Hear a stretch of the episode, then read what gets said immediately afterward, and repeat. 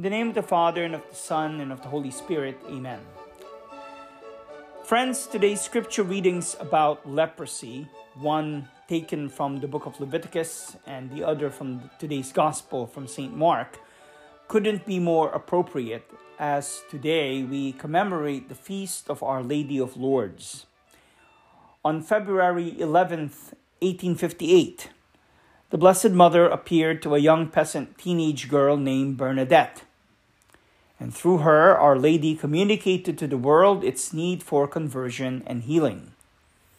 Healing because all of us have been disfigured by sin, and conversion because by only turning to God can we be made clean. There are two ways we can look at the law of God concerning leprosy. First, as a disease. Therefore, to require those with the disease to quarantine so that the disease would not spread can simply be seen as a wise and charitable practice.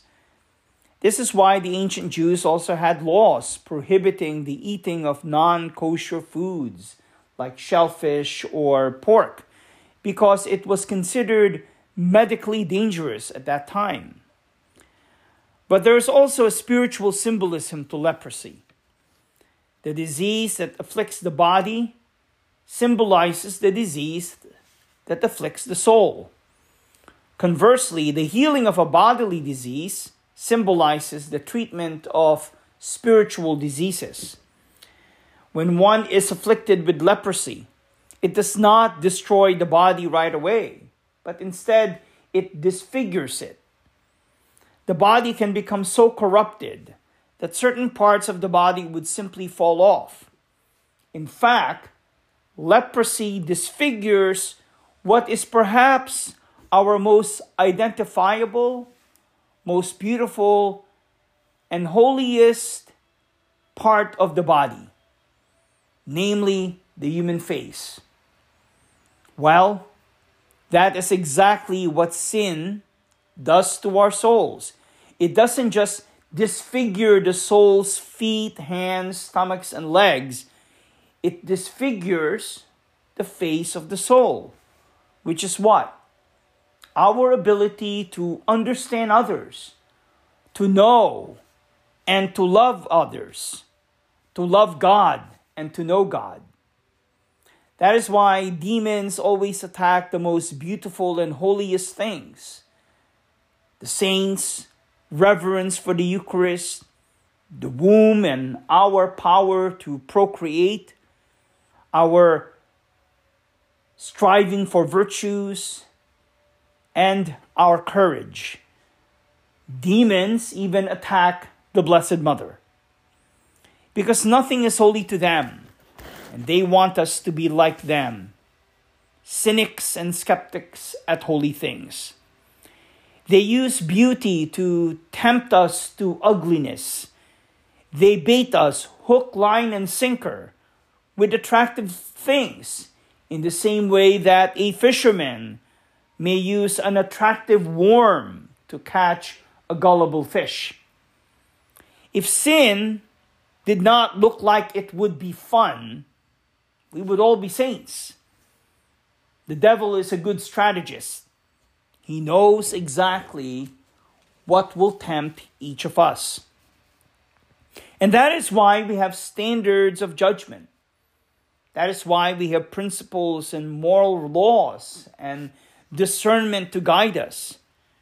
This is why we have the sacraments, such as the Eucharist and the sacrament of reconciliation, to assist us.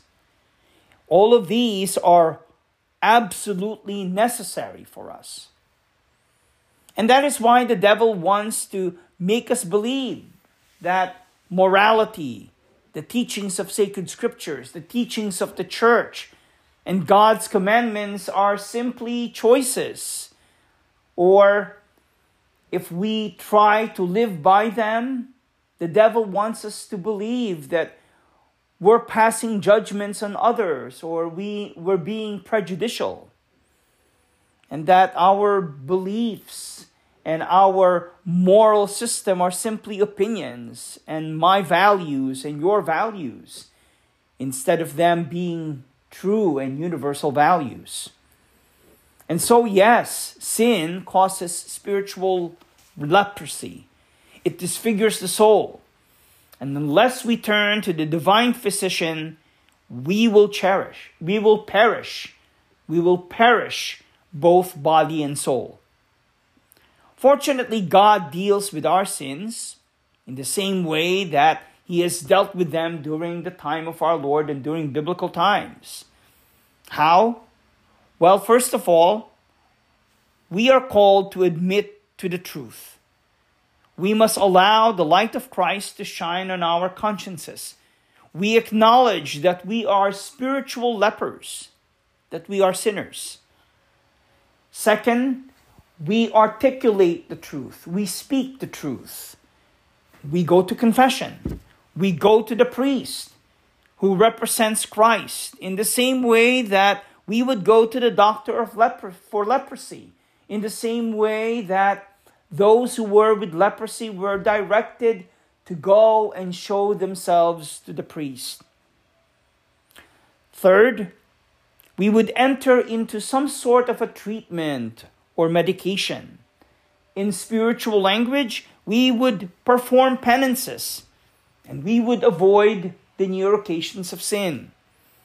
We would strive and do our best to change the way we live our lives, to cultivate good habits instead of bad ones. If we know that we get sick over certain things, we would watch our choices and our behaviors. We would leave our previous lifestyle. We, would, we wouldn't dare go back to our human family unchanged to spread our spiritual leprosy in the same way that we, would, we wouldn't go back to our families and friends if we were sick we would cut off those things that would lead us to sin.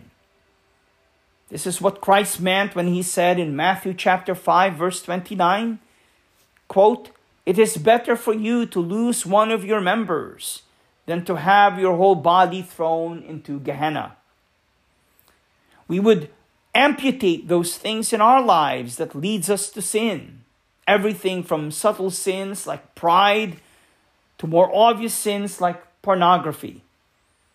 While the disease of leprosy is one of the ugliest diseases that ever existed, sin, mortal sin, is much uglier than leprosy because it corrupts the soul.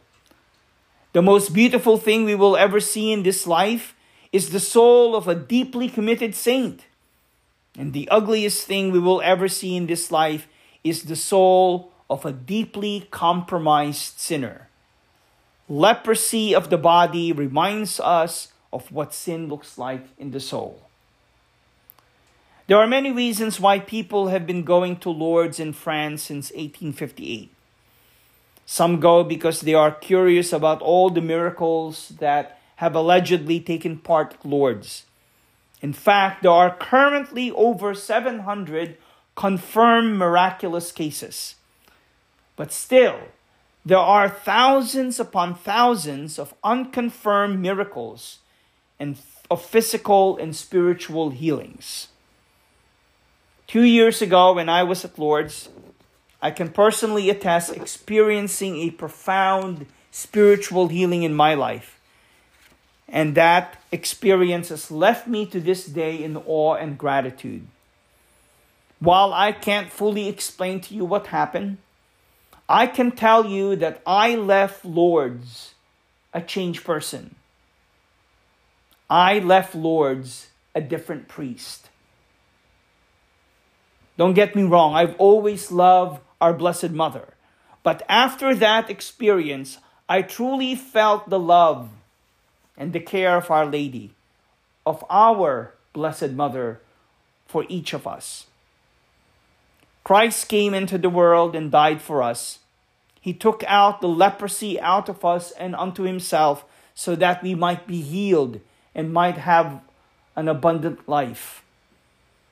That's the legacy of the miracle at Lourdes. It's more than just the physical healings that happen there, as profound as those things are and will always be.